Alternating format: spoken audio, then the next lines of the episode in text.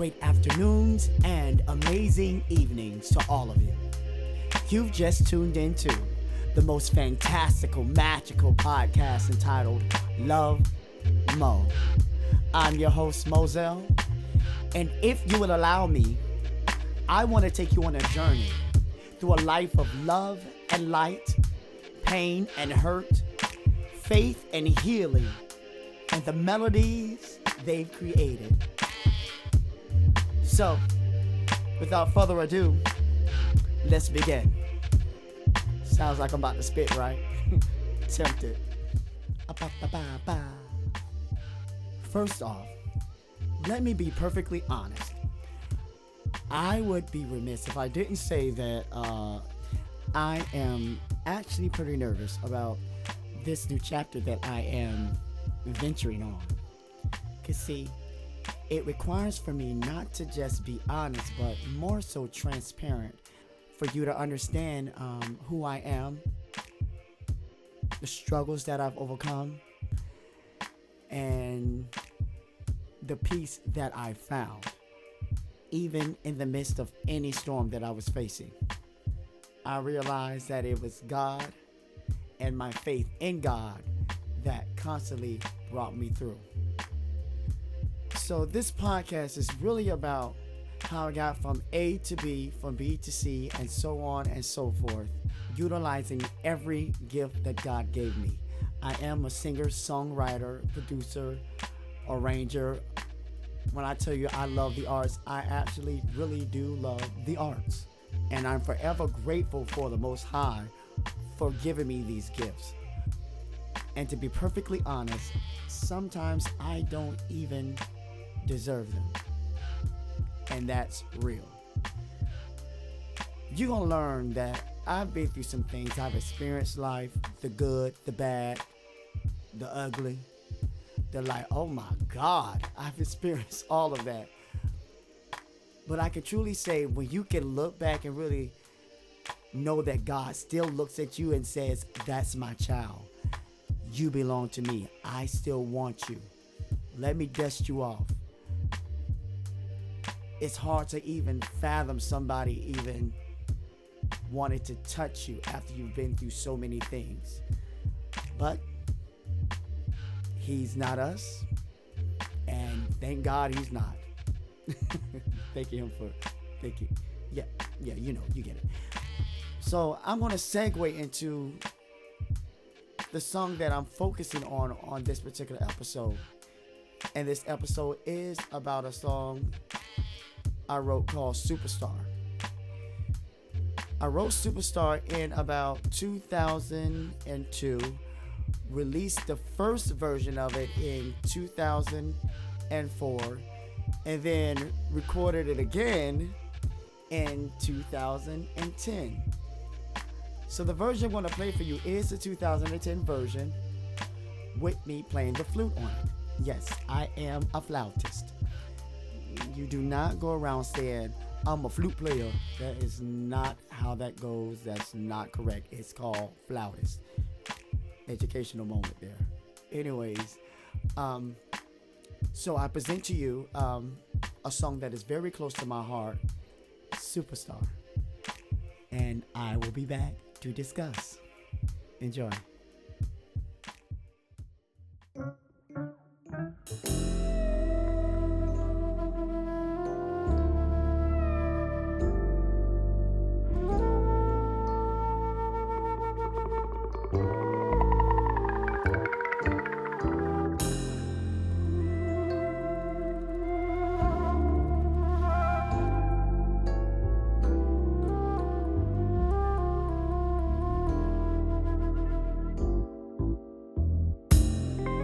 So they say you won't amount to much.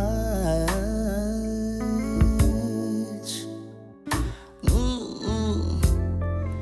And they say your dreams you you won't ever touch.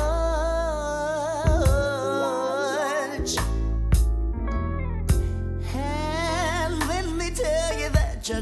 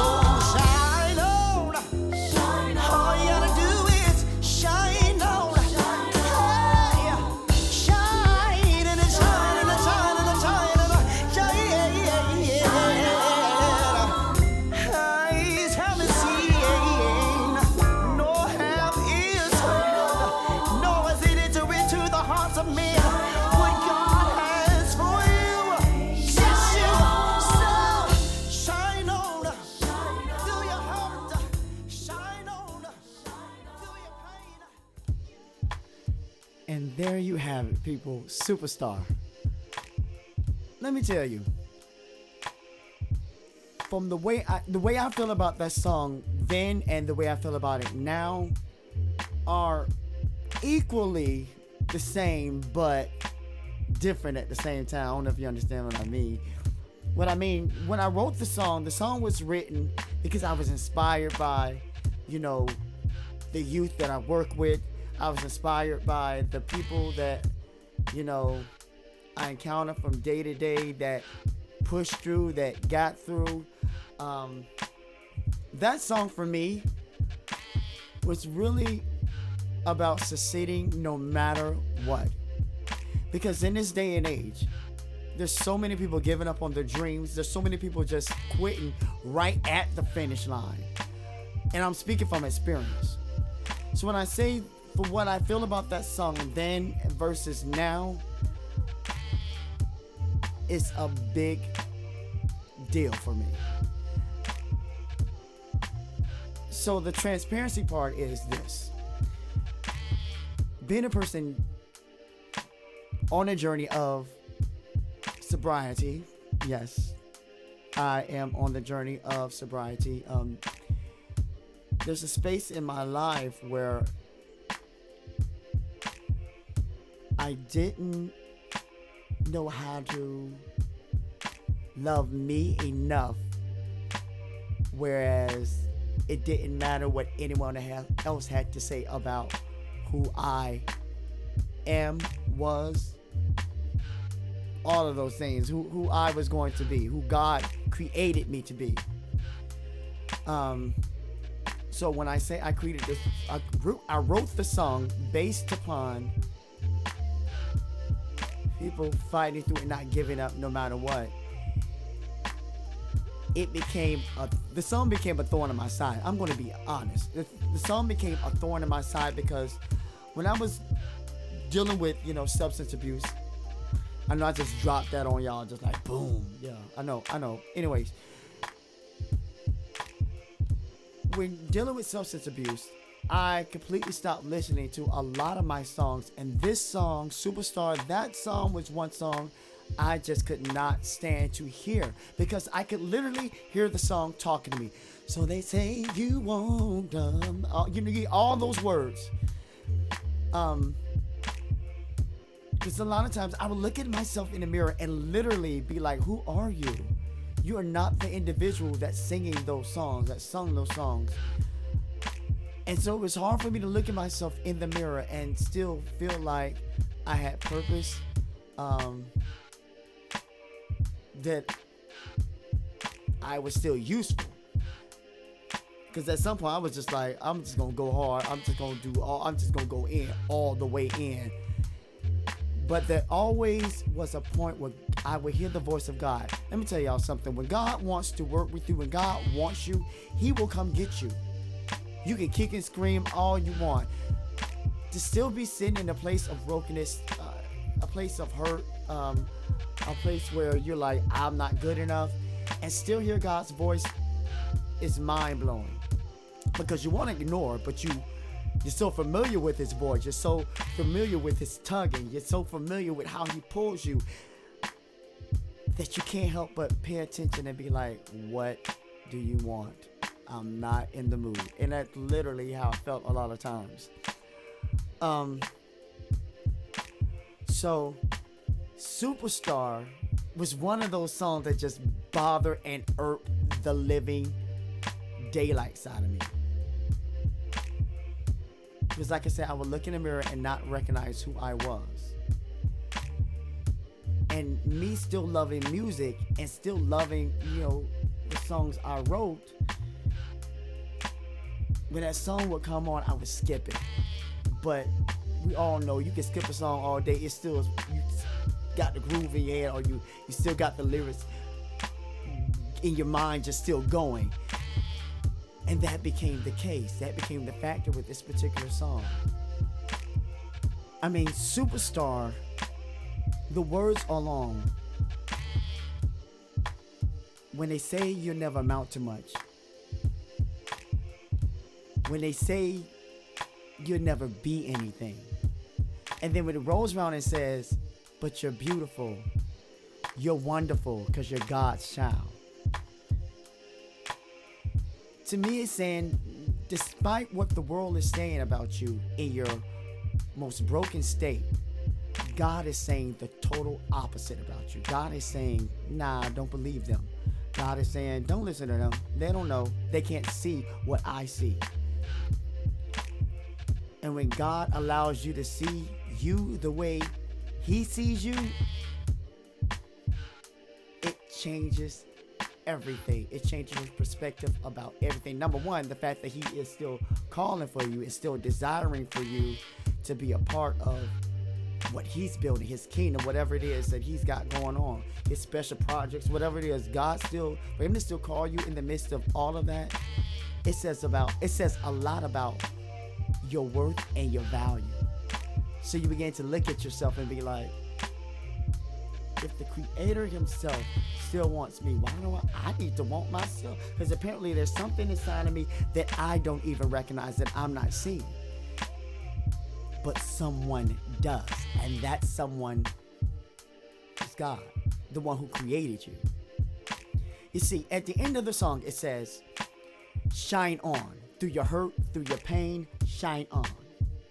Eyes haven't seen nor have ears heard what God has for you. Just you. Which means the person next to you can't tell you who you're going to be. Your mama can't really tell you who you're going to be. Your daddy, your, no one can really tell you who you're going to be but the creator. It's just like buying something new from the store, a gadget. And it comes with instructions. The instructions come from the manufacturer. It's the same with us. Our creator made us and knows us. So you ask him, Who am I? And he's going to tell you, You're my superstar. Shine on. Be great. Be awesome. Let no one tell you less than. Let no one tell you that you're not. So I tell you, shine on.